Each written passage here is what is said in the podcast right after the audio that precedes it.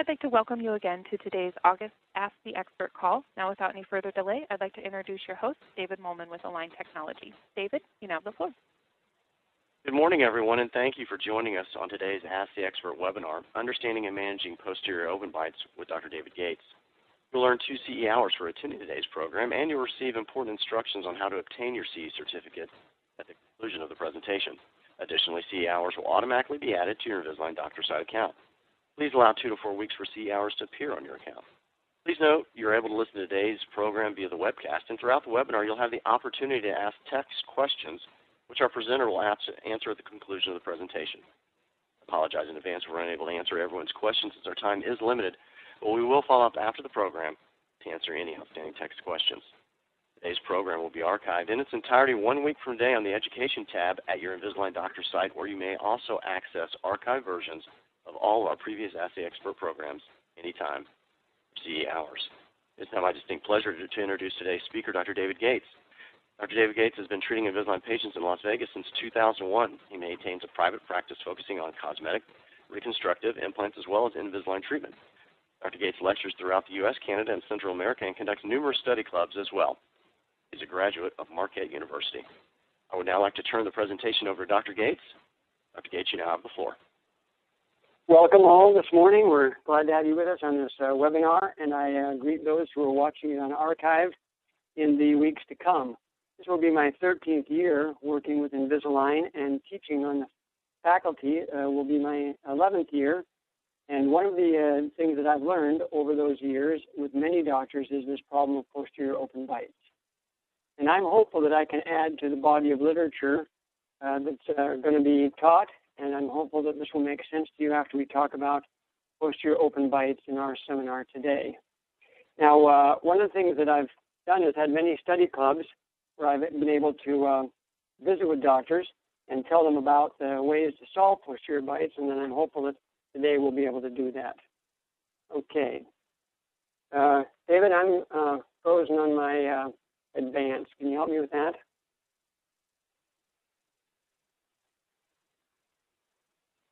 There we go. I can do that now. Okay. I also want to add a disclaimer here that uh, the views that are expressed are my own, and they've come from these 13 years of experience, and I hope that they're helpful to you. But uh, I take responsibility for what we talk about today. Okay, the question I'd like to ask is Has your case ever finished with a posterior open bite? Have you ever had that experience? Many doctors, when I ask them to raise their hand in a study club or class, identify that they have, and many that they don't. So I ask this question Has it never happened to you? Have you checked to see if the end of your case, all of your molars and bicuspids are hitting? This fellow didn't realize that it uh, happened to him when he was treating this case. But at the end of the case, none of the back teeth were touching. And uh, here's another example of uh, open bite. At the end, you can see that at the beginning it was a cross bite, but at the end, the teeth were all uh, open, no contacts in the back.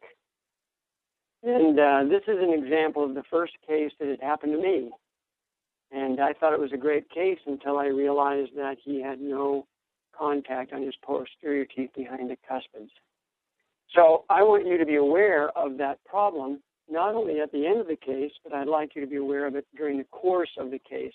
And one of the ways that you can constantly be checking that is to use shim stock. I use mylar shim stock on a hemostat I put it back in the back and have the patient bite on that to see where I have contacts. Now, I normally do that at the beginning of the case also, using articulating paper and shim stock, because I want to know if there are any teeth that don't touch at the beginning of the case.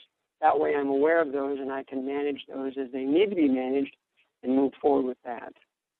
Now, in order to solve this problem, I think there's two things that we need to understand.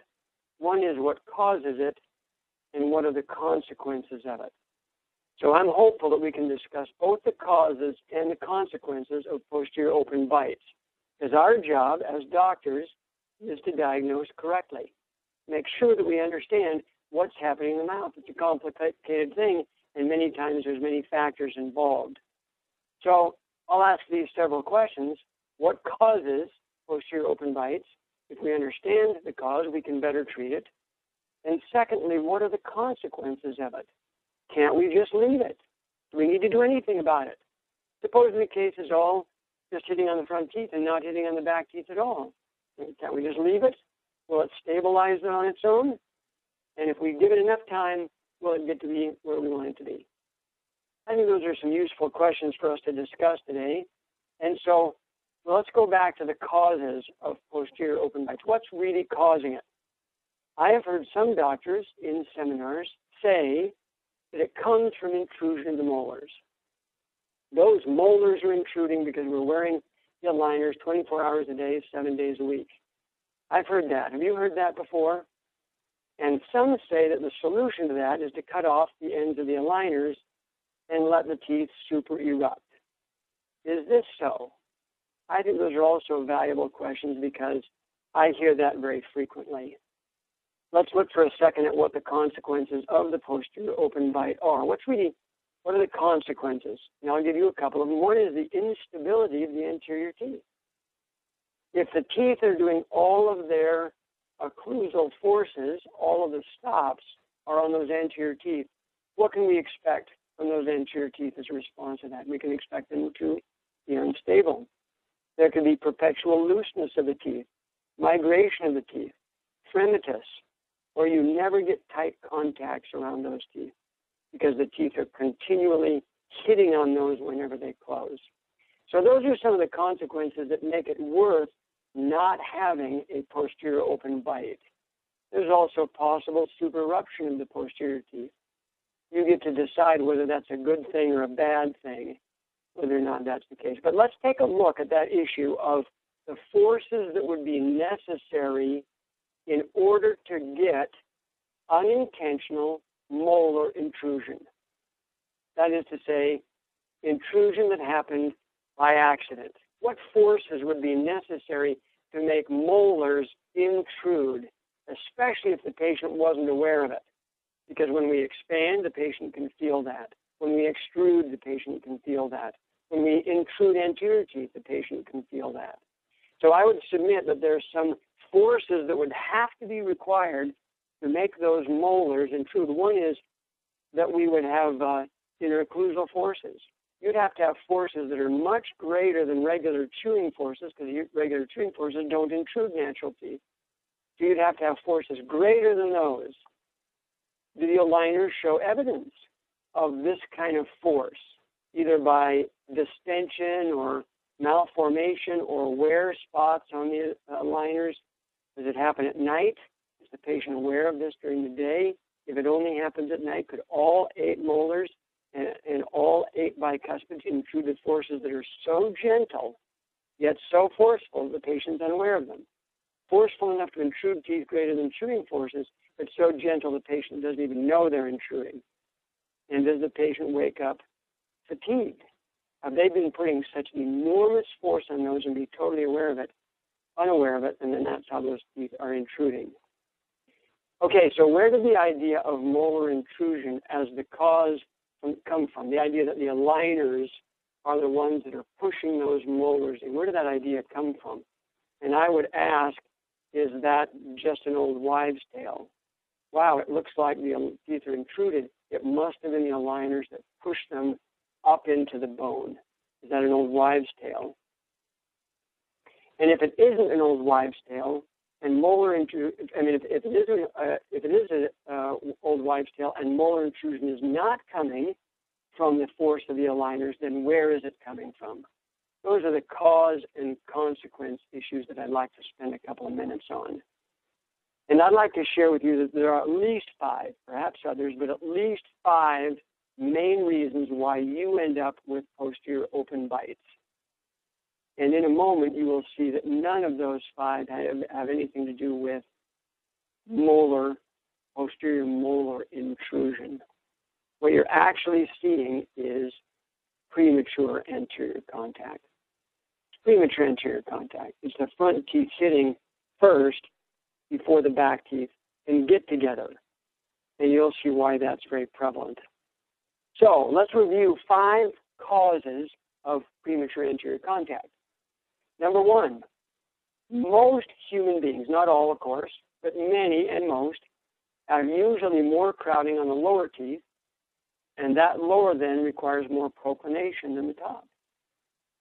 So if you only have a little bit of crowding on the top and a lot of crowding on the bottom, the ClinCheck is going to give you more proclination on the bottom than it is on the top, and your overjet then becomes eroded. Now, take a look at these two arches. You have the upper arch, and there's less crowding, and the lower arch, and there's more crowding. And so what happens in the ClinCheck? Watch the side view of this ClinCheck, and you'll see how much more proclination is on the bottom. I've given you the most extreme example that I have in my library of the difference between proclination on the bottom and the top for the use of the example. But it doesn't have to be this much more to cause the same problem. If you have more proclination on the bottom and, and less proclination on the top, then those front teeth have a very high likelihood of hitting early and not allowing the molars to come together. So here's an example of that. There was proclination on the bottom, and this is not a protrusive picture. This is a regular centric picture, and in this case, because of the proclination in the lower arch, the patient is now hitting on the front teeth, and the back teeth don't come together. That's one of the reasons we have posterior open bites. It's got nothing to do with molar intrusion. It has everything to do with the front teeth being in the way of each other. Let's look at a second reason that you have premature anterior contact. The second cause of it is the failure to intrude. That is to say, instead of your overjet being reduced, in this case, your overbite is reduced. And so the depth of that overbite, because the teeth did not intrude as far as you hoped they would, they are still hitting on the front, and the back teeth are not able to come together. Here's an example of that.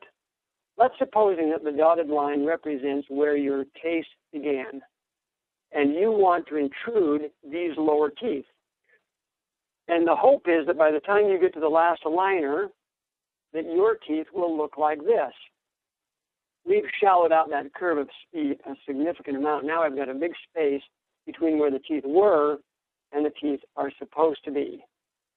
But in reality, they didn't quite make it there by the last aligner, and they look more like this third picture. That is to say, they're not as far down as the ClinCheck anticipated they would be, and so now where are you hitting? You're hitting on your front teeth that are supposed to be lower and more intruded, but you can't get them there, and so now you're hitting on the front teeth, and your back teeth are not coming together. So you have a posterior open bite. It has nothing to do there with the intrusion of the lower posterior teeth or, the, or the posterior teeth it has everything to do with the failure of the anterior teeth to intrude the way they were supposed to. So if lower anterior teeth have a difficult time intruding, then of course you can imagine how much difficulty or force would be necessary to intrude 16 molars and bicuspids. Okay, now here's a photograph that shows one tooth that is lagged behind. Uh, failure to intrude a single tooth is very easy to spot. What takes a little concentration and observance, looking carefully through that magnifying glass, if you will, is what it looks like when four or six anterior teeth failure uh, fail to complete their intrusion. That's a little harder to spot. You've got to be aware of that all the time, checking with your shim stock and looking at the before and after and comparing the patient's bite to the ClinCheck. It's a little harder to spot. So, so it takes us some effort to do that. Those are two causes of premature anterior contact. Let me give you a third reason why you have premature anterior contact, and that is the collapsing of the arch. Now, collapsing of the arch mean, is a way of saying lingualizing the arch. And the more you pull in that upper arch, the more your overjet will be eroded. On the first one, it was pushing the teeth far out was causing the problem. In the third one, it's bringing the top teeth in that's causing the problem. Basic, basically, two variations of the same problem reducing the arch, one from the bottom, one from the top. And uh, anyway, uh, the second one on the collapsing of the arch, I'm going to show you a couple of pictures about this. Now watch this ClinCheck, and you'll see how this works. You've got these uh, teeth that are lingualizing, and the ClinCheck calls for um, five tenths of a millimeter of IPR in order to make that happen. that's a negative example of an arch that's collapsing. And I, as a rule, make sure that I rarely, rarely collapse an arch. If a patient comes with very buck teeth and a very large overjet, then it's totally appropriate to collapse that arch. That's what they're looking for, and you have room to do it. But as a general rule, collapsing the arch will produce posterior open bite. Now here's an example of an, there's another example of the same thing. We're distalizing a whole lot here, and we're going to take those anterior teeth and push them way lingually. That's obviously problematic in the same way that I'm describing. Now, I'm going to show you this concept that I often describe to my patients. Occlusion is like a lid on a box. That's what I say in the consultation. Your upper teeth are like a lid on a box. They're supposed to be bigger than the lower arch. They're supposed to go over the top of it. And if your lid is too small for the box, if the lid is the same size as the box, that's going to cause some trouble. If the uh, if the lid is smaller, if the lid is smaller than the box, it's also going to cause some trouble. That will all be a problem in both cases. Okay, so uh, the uh, example I have here is this one right here, and that is uh, we've got a, a, box, and that's the occlusion. That's how it's supposed to be. It's supposed to be uh, bigger than that, and the patient understands that.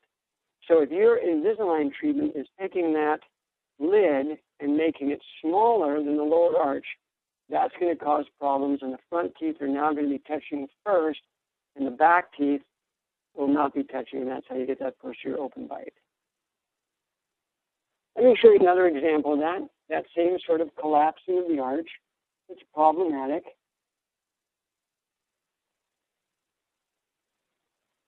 Okay, and a fourth example, collapsing the arch. All of those are to be avoided whenever possible.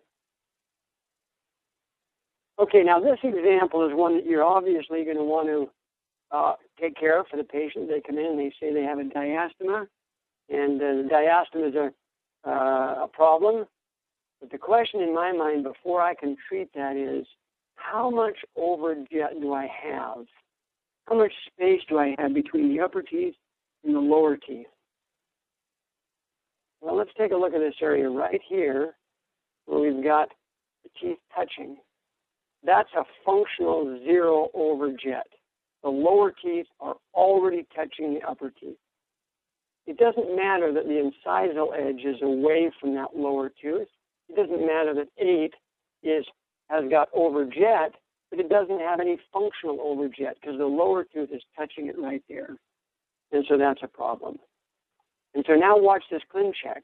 As these teeth come together, they lingualize and burn away what was already a zero overjet.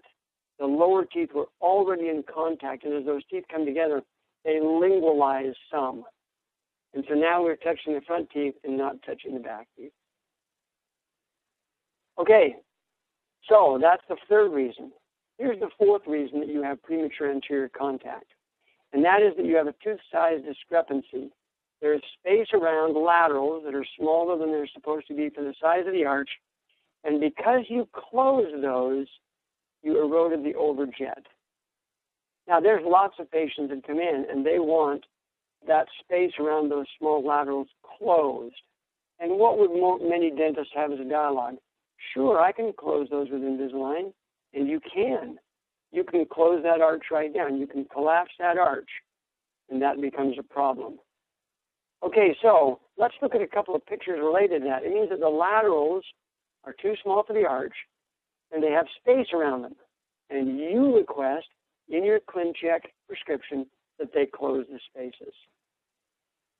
Okay, that makes the arch too small for the lower teeth the same sort of thing. You're collapsing the arch on account of closing the teeth for those two laterals that have tooth size discrepancy. Now, here's an example of a patient who had those small laterals. And let's take a look at what his teeth look up close closely. You can see that those laterals are too small for his arch size. And so the normal tendency would be to close all the spaces. Take a look at this ClinCheck. Instead of closing the spaces, they redistribute the spaces and leave them behind the laterals so that those laterals can be restored to their proper dimension. So now we're not going to squeeze that arch together or collapse it. Otherwise, those front teeth will hit first and the back teeth won't come together. This shows the comparison between a smaller arch with smaller laterals and a larger arch with larger laterals. If the laterals are smaller than they're supposed to be, then you should make them the proper size rather than closing the arch. Otherwise, you do a great disservice to the patient. Now, the patient doesn't understand all of this, of course, and so you're going to have to be explaining it to them to let them know that those are too small. Okay, so now this is a restored version of that same case with those two laterals now being the correct size rather than being, being left to their smaller size. So what happens to the arch? It doesn't collapse. It doesn't take away the overjet. It doesn't then have your anterior teeth touching and the posterior teeth not touching. So here's this patient before, and then here he looks much better because the dentist did do the restorations and gave him the correct size. And then when he was done, he ended up looking like that. Very nice case. And because he didn't collapse the arch, he didn't end up with a posterior open bite. Here's another example. I'll give you three of those so that you have a little variety to look at of different kind of cases. This patient had very small laterals, as you can see, and so the ClinCheck then calls for the space to be created rather than for the space to be closed. Here's the photograph before with those small laterals and just a very tiny space between six and seven. And then you see as the arch expands rather than collapses, space is created around there. So now we have space around there. Now you can you can leave the lateral uh, teeth in the middle of the space if you want. Most of the time, I'm going to put the lateral right against the centrals so that when I restore the papilla that's more visible between the centrals and the laterals, more visible than between the laterals and the cuspids, is a little bit more natural, doesn't have any shadowing there. So I'm hiding that shadowing by putting a little bit more distal. So normally I'll put those laterals against the uh, centrals and leave the entire space distal to the laterals. In this case, it's it's uh, distributed equilaterally. Now, here's the picture of him before with the small laterals. Then a ClinCheck took us to a full-size arch, and here's the picture with the more natural laterals and the size that they're supposed to be. There again, you have small laterals, you get a smaller arch. You get a big, the normal size laterals, you get a correct size arch. And so then you're not collapsing the arch on account of squeezing the teeth around the laterals. This is a third example that you can just see this little tiny uh, laterals, and instead of of um, uh, instead of shrinking down the arch and closing the spaces around those, they were restored. In this case, not veneers but composites, and uh, much more healthy arch, no posterior open bite on account of premature anterior contact. Okay, now the fifth reason that I want to mention is uh, you approved a very tight overjet setup, no room for error. I'm sure that you're aware that the orthodontic model is a very tight overjet, tighter, say, than a restorative model. When I do a reconstructive case or a cosmetic case, I'm going to have more room for anterior guidance than what we normally think of, say, as a denture setup. And yet the orthodontic model is closer to the denture model than it is to the restorative model. And so I have to approve uh, a setup in ClinCheck that has room, that has more room, room for anterior guidance. So in this case, this is an example of a ClinCheck that was set up with a very, very tight overbite overjet. And the, the result is that there's very little room for error. So this is sort of the catch-all of the other four, is that when you uh, approve a very tight setup, you don't leave any room for this movement discrepancy that sometimes happens where there's a slight difference between what the ClinCheck predicts and what the mouth actually does. So you're building in error. What I have to do is build in uh, space the opposite direction. I will build in a little extra overjet recognizing that when I, at the end of the case, I don't want any overjet, but in order to get zero overjet and not have a posterior open bite, I have to build in a little extra overjet or build in a little extra of this and that as I go. Okay, so that was the part. Of the fifth thing, you approved a very tight overjet setup. There's no room for error. So those are the five main reasons that you have premature anterior contact. The reason that your teeth don't close at the back at the end of the case because the front teeth are in the way in some way. None of those have anything to do with your molars intruding into the bone or sufficient force to cause that to happen. So let's go talk about management of that. If we understand what causes it, then we can be on a prevention mode and be watching the case. Now, during treatment, can you fix an open bite while you're in treatment? No, you can't. There's no way to fix it with the aligners that you have because the aligners are creating movements that are creating the anterior uh, collisions that are preventing the back teeth from hitting. So there's no way to fix when you're in the treatment. Now, because it's a fairly complex problem, it's going to require a fairly complex solution. And all of the solutions that I can give to any of the problems that are associated with treatment, orthodontic treatment, the one that I'm going to suggest to you is probably got the most management associated with it. The, the uh, if you will, the, the annoyance factor of trying to fix something that's caused a problem. So I'm not about to give you an easy fix. I'm about to give you a comprehensive fix. But before you can get to the fix, you'll only have this problem a few times before you manage your cases differently to avoid them because you'll know now what's contributing to those. So since you can't fix it during treatment, let's go back to the old wives' tale. And that is, can you fix it by cutting the aligners and letting the teeth super erupt? Is that a legitimate solution to this problem? And my answer to that is maybe. Maybe that could be done by cutting the aligners. That's a very simple fix for a complex problem. Will it work? Maybe. Does it work all the time? Absolutely not. So, if you're thinking that a good idea is to cut off the back teeth, the ones that are that are not touching, and solve it that way, before you do that, I'm going to invite you to ask yourself four questions about supereruption. Now, take a look at this photograph, and you'll see that the uh, doctor has cut off the aligners and left the aligners around only the front six teeth in hopes that those lower teeth will all migrate down into occlusion. That's what the hope is by that concept of cutting off the backs of the aligners. And you might cut it off two molars only, or a mol- two molars and a bicuspid, or even two molars and two bicuspids. But in any case, you're hoping that the guilty uh, separated teeth will super erupt down together. So before you do that, before I answer the question, can you use those aligners, I'd like you to ask yourself four questions about super eruption. One, how big is the open bite? How far is it open? Sometimes it's very, very slight. You can judge that by using your shim stock. You can judge that by using your articulating paper and seeing which teeth are touching, how far apart it is. In the example I just gave you, they were substantially apart. Some of them are not so far apart.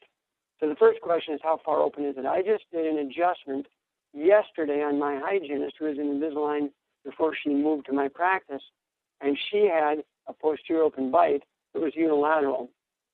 She only had it on one side. Well, it turned out that she was only getting four posterior teeth. So we did some strategy associated with allowing those to come down a little bit, and then I adjusted slightly, and it was very easy because it was very slight. So how big is the open bite is the first question. Second one, where is the premature anterior contact? How many teeth are touching? I've seen premature anterior contact on some patients that have come to my office under various circumstances that have as little as three anterior teeth touching, two centrals and a lateral. That's a very significant problem that's greater than having all the anterior teeth and four of the bicuspids and one of the molars touching.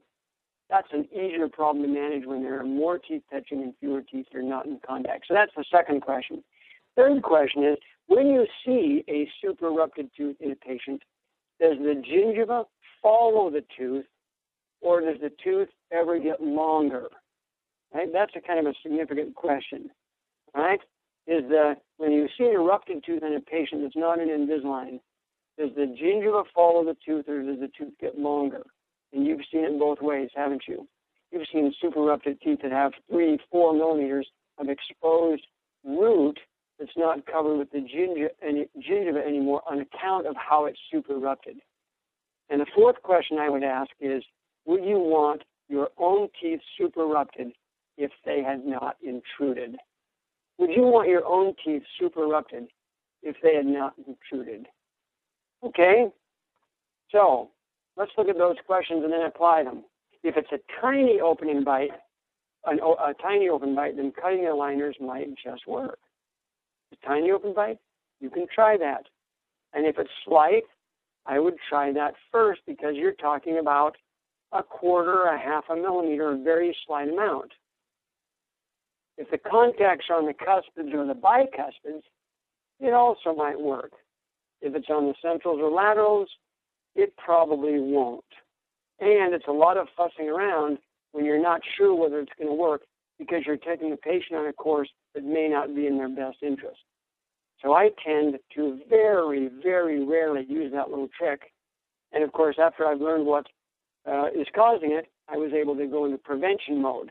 So I rarely have this particular problem because I'm putting into application some of the things that I'm going to show you in the next few minutes that I hope will be helpful to you. Um, and third, do you know how to correctly equilibrate an occlusion? If you know how to quickly, uh, correctly equilibrate occlusion, then that's much more preferable. Some doctors are very skilled at that and know exactly what they're doing. And other doctors have never adjusted occlusion in their career. And so it's difficult to say, well, you just equilibrate the occlusion because they don't have any reference or bearing for what, the, what that involves and how to do that. But if you can identify an eccentric relation position exactly what is the interference, that can be a, uh, an easy way to adjust that if it's, an, if it's a minor open bite. Okay, so let's go to the hard part. This is the part that we like the least, is how to fix it once it's open. Because this takes a little bit more effort than you're used to because there's not a quick fix if you have a significant posterior open bite. It requires reworking the case, and I would like to remind you or, or warn you right now, you cannot fix this simply by sending in for refinement. For many reasons, but I'll explain some of those. But let's talk about how to fix it when it's open. There's some steps. First, you must make sure that the ClinCheck that you send in matches what's in the mouth. You must make sure of that. That means that if you have an open posterior bite, the ClinCheck must have a posterior open bite.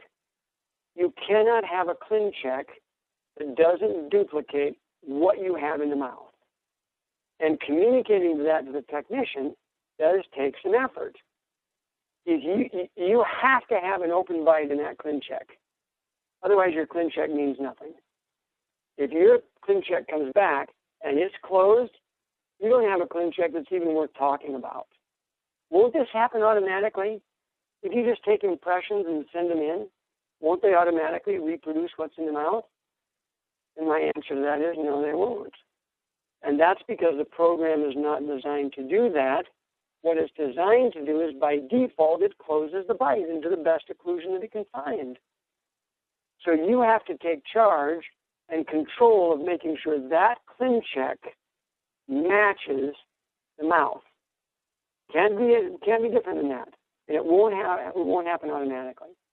Okay, so I'm going to show you the five steps to get you back on track once you discover at some point that you've produced an open bite. Now, the longer you go and the more you see this through your eyes, the less you'll let it get severe. Because you'll see it happening from the early stages. That's one of the reasons you have the patient every six weeks or so, is to identify what's going on, to check the posterior bite, to make sure that the movements are taking place the way they're supposed to go. Okay, the first step that you're going to do is you have to measure the open spaces interocclusally. Because you're going to have to communicate these to the lab technician. Now, if you're taking a scan, and statistically about one out of five doctors is now doing a scan, that should measure and produce your open bite. So this problem is much easier if you're doing a scan because the scan will correctly mount the teeth the way they are in the mouth. The, the, the scan has that open bite.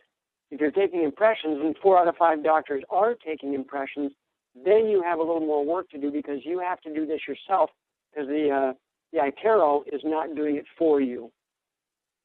So, I, so an easy way to do that is to use an interocclusal gauge. Right, that's a gauge that's used for measuring the space between your crown prep to make sure you've given the lab technician enough room. And uh, so you measure the space interocclusally, you put it between the teeth, and all the teeth that are open you can measure. And it's obvious, uh, oftentimes it's going to be one half of a millimeter, which is one of those little rubber fingers. The next one is one one uh, millimeter, one is one and a half. It goes half, one, one and a half, two, two and a half, three. Those are the widths of those uh, those. And so you can measure between every tooth. I write that down on a little piece of paper. I tell the technician where the spaces are between tooth number two and number 31 and number three and number 30 and number four and number 29. And so I'm measuring that space because I have to make sure that, that you have to make sure that the ClinCheck shows the actual condition of the mouth and you can't fudge it by closing those back teeth down. Here's another version of those interocclusal gauges that come in a smaller packet than the one that I have used over the years that has all six of them. These are just individual ones. So your job is first to measure the space interocclusally, then you take perfect impressions or a perfect scan. And your job is to create as little need for editing as possible. The last thing you need is for them to digitize what's already open. So you want to take flawless impressions really nice ones or a perfect scan so that there's for as little need for editing as possible. So if you're using the uh, impressions, you're going to take perfect impressions. If you're using the scan, you're just going to make sure that there's as little need for editing as possible. You have the cleanest scan possible.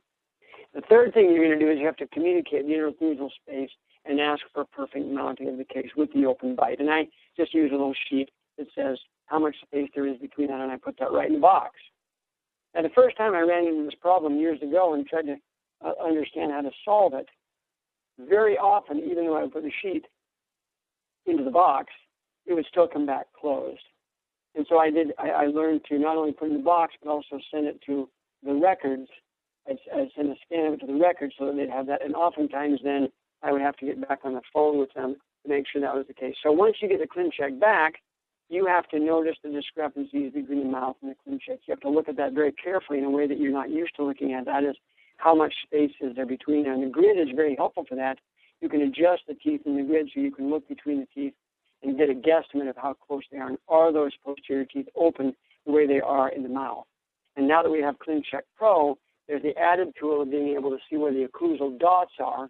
So when you take that open bite impression, you can mark those dots on your photographs. And when you send your photographs, and you'll have your occlusal dots in there, and you can make sure that they match.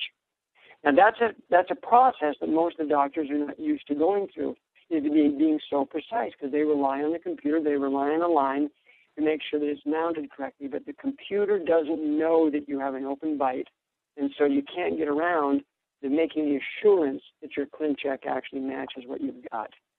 So then you go back to the computer, study that over, make sure that it all matches.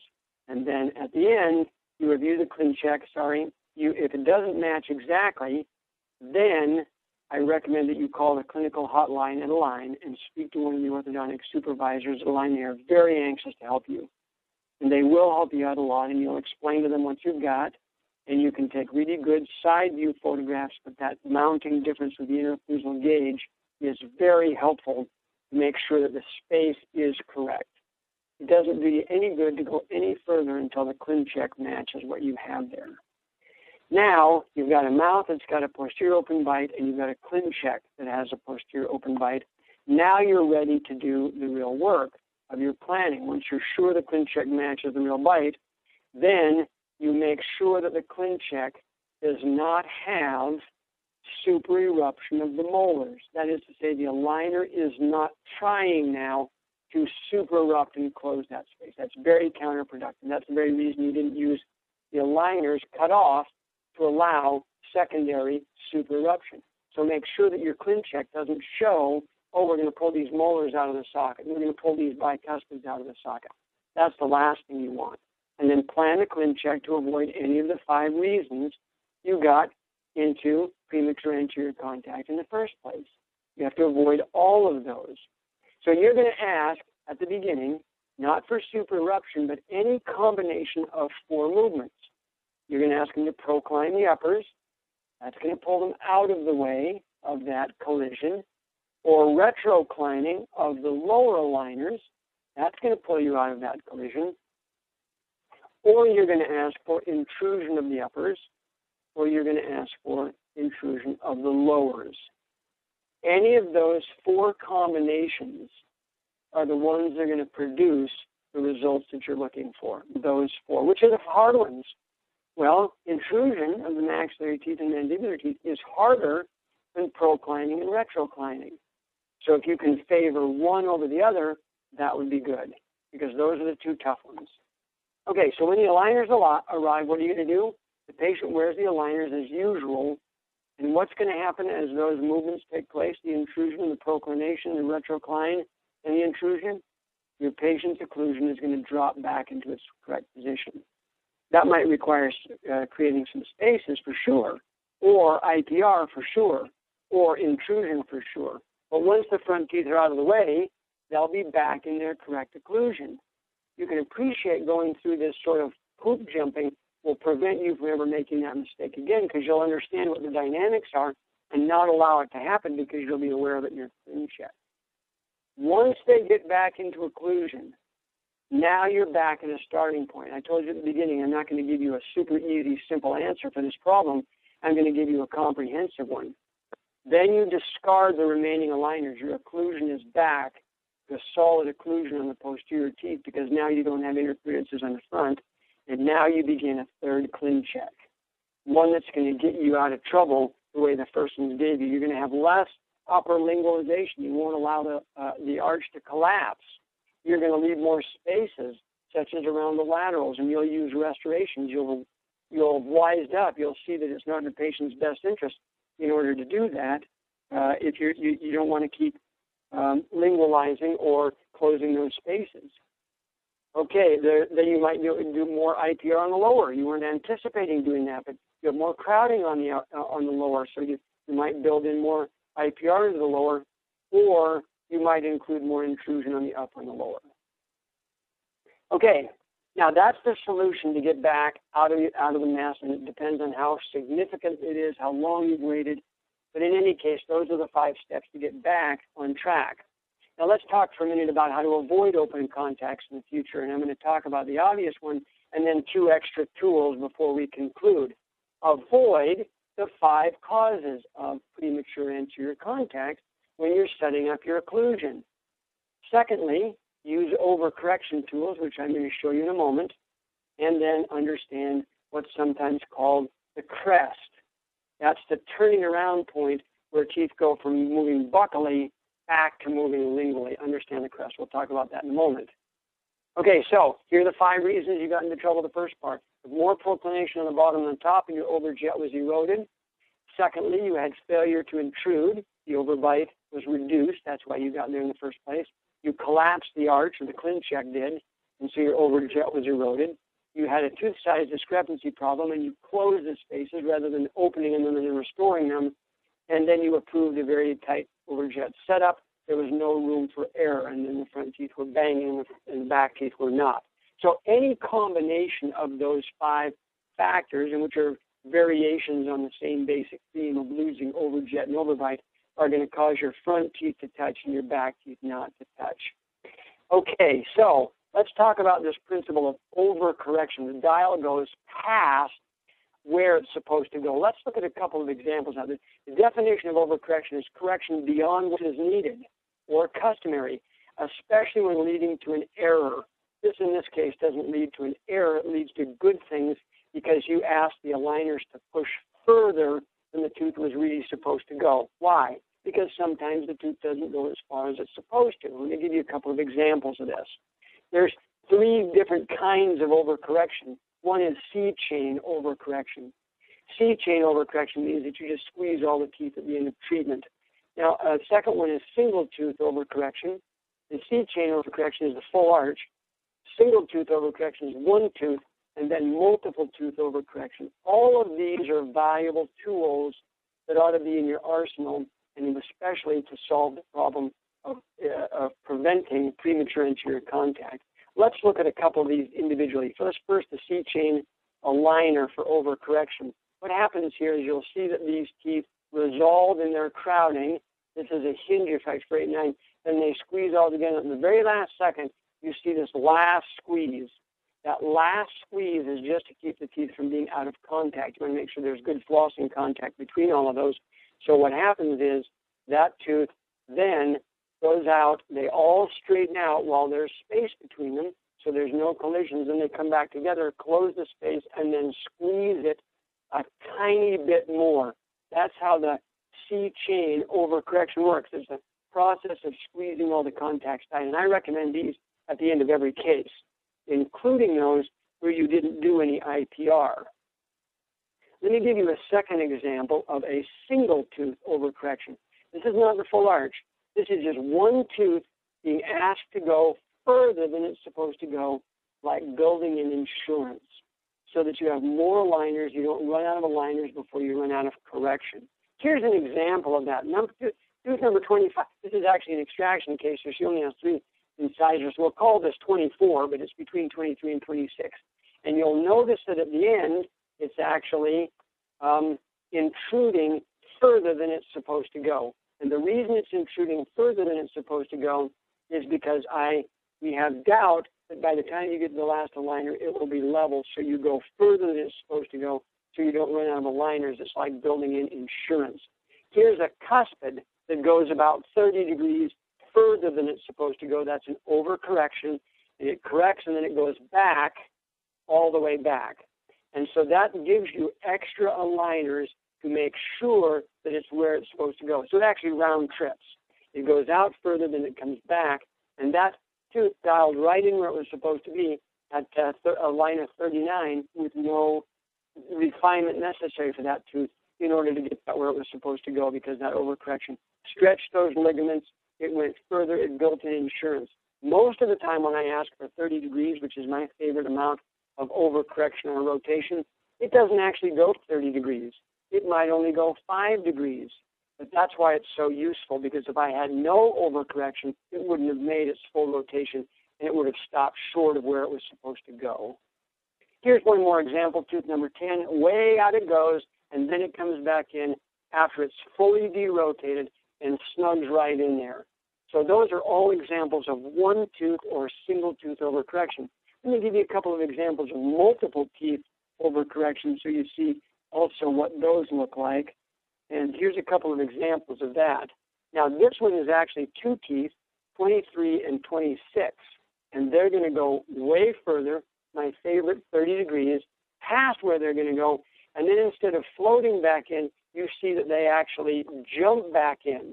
They're going to go all the way to their correct position, and then they're going to go 30 degrees further than their correct position, and then they snap back to the ideal position. Why? Well, as it turns out, the left side screen in green shows where they were supposed to be in the first set of aligners. Then we found out those are very troublesome, difficult teeth. And look where they were at the last set of aligners on that first refinement. Very remarkable. And so those particular teeth have to be handled with greater insurance. They have to be, have more force on them. So if you look on the left side, you'll see that that's where they look at like at aligner 20. And then that's exactly the same position they look like at aligner 33. That means that the aligner took from 20 to 33, 13 extra aligners of insurance.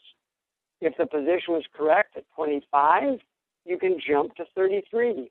If the, if the position was correct at aligner 30, then you can jump to 33.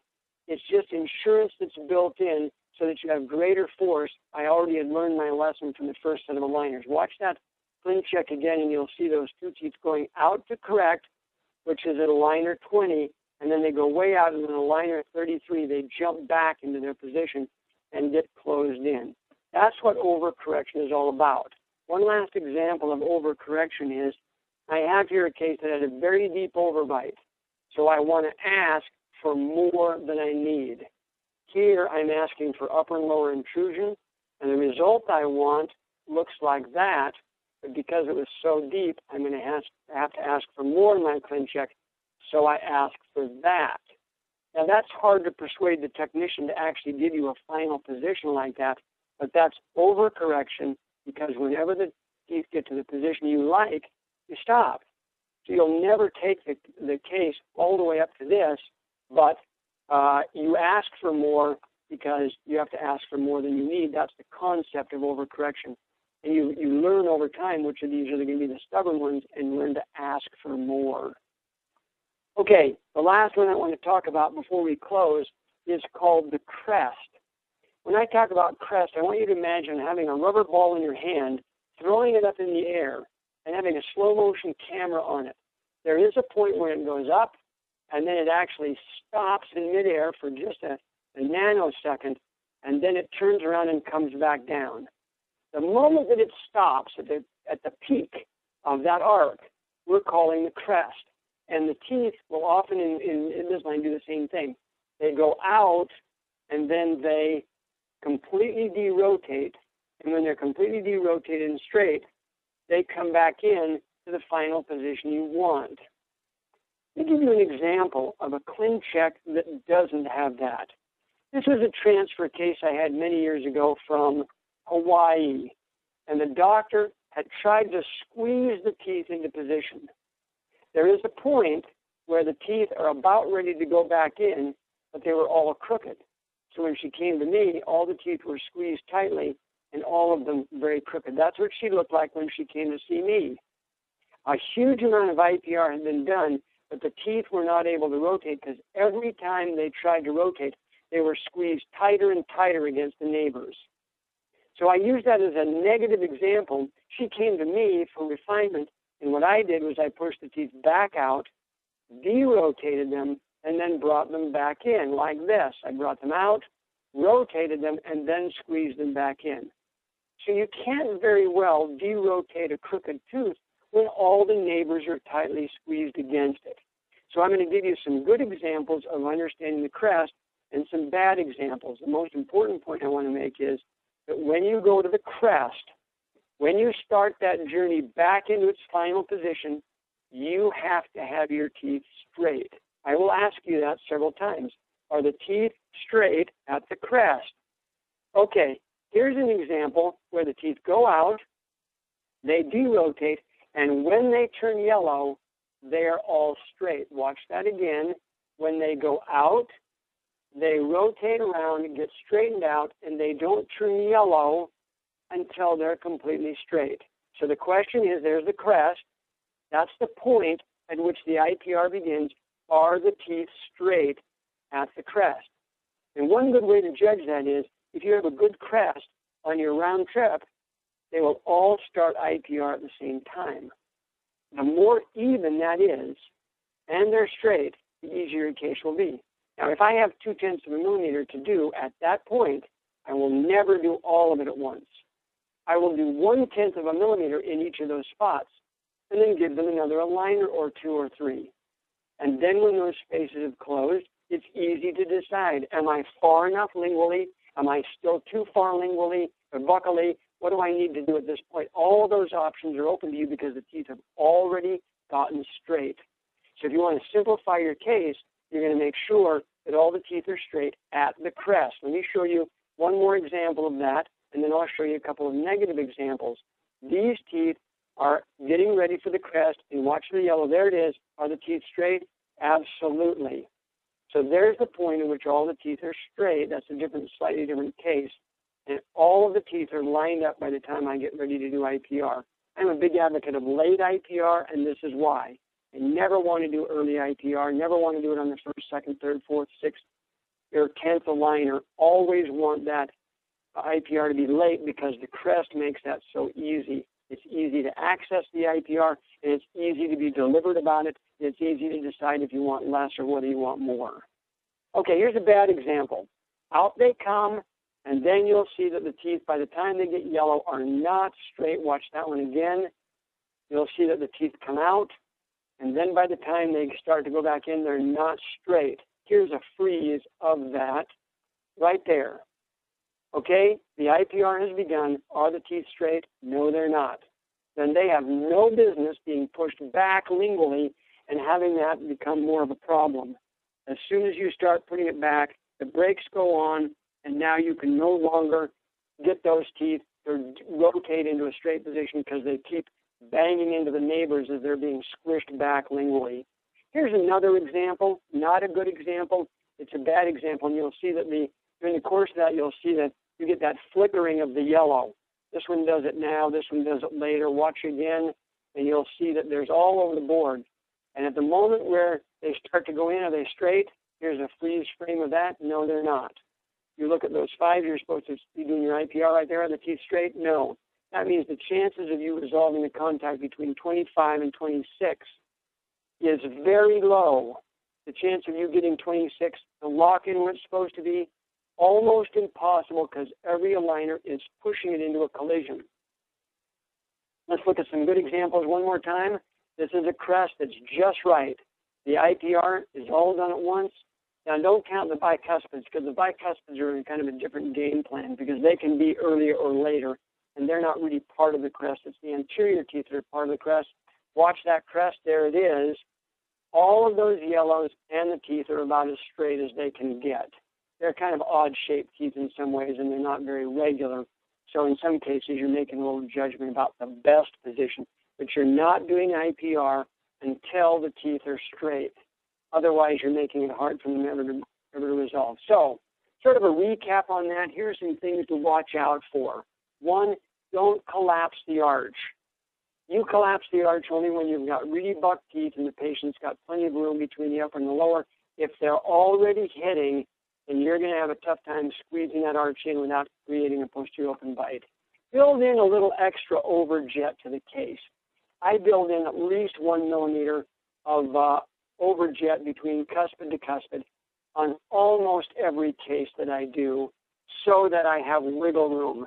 I don't want it at the end. I want them all to be touching, but I also want them to be touching evenly.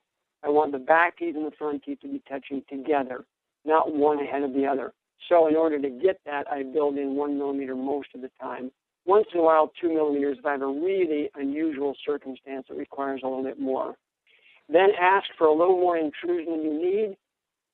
If I need two millimeters, I, uh, I, I ask for three. If I need three, I ask for five. I always ask for more than I need so that I don't run out of aligners before I run out of movement. And then watch that intrusion carefully. That's the hard one. Don't ever intrude six teeth into your teeth all at the same time. Do them incrementally. Move some, then move the others, then move the others. If you try to intrude six teeth all at the same time, your chances of having that happen all simultaneously become uh, way less predictable. And then don't get trapped into skipping the restorative when it's needed. Give the patient what's in their best interest. If you shortcut, it'll come back and haunt you. If you say to the patient, I know you can't afford veneers, I'm just going to squeeze these all tight, it'll come back to haunt you. Do uh, composites if they can't do veneers. Do it free if you can't if they can't afford to do that. If you're not willing to do it free and, and help them out, then don't help them out by doing the wrong thing by squeezing their bite tight and having a posterior open bite. Okay, my final message is don't make it so complicated. Choose the easiest way to solve the thing, not the most complicated way. Whenever I'm looking at a new patient, I'm thinking to myself, how does this work? How do I make this actually function so that the that the case is not so complicated? figure out what the mouth wants and give it to the mouth. What does the mouth really want? Does it want the, all the teeth to be squeezed together? Does it want the upper arch collapsed? Make your ClinChecks as simple and predictable as you possibly can. Figure out the easiest way to get them from A to B, not the hardest way. When I work with so many hundreds and hundreds of doctors, I often find that they've chosen the most complex way first. I'm going to suggest the exact opposite. Figure out the easiest way. Figure out the simplest way.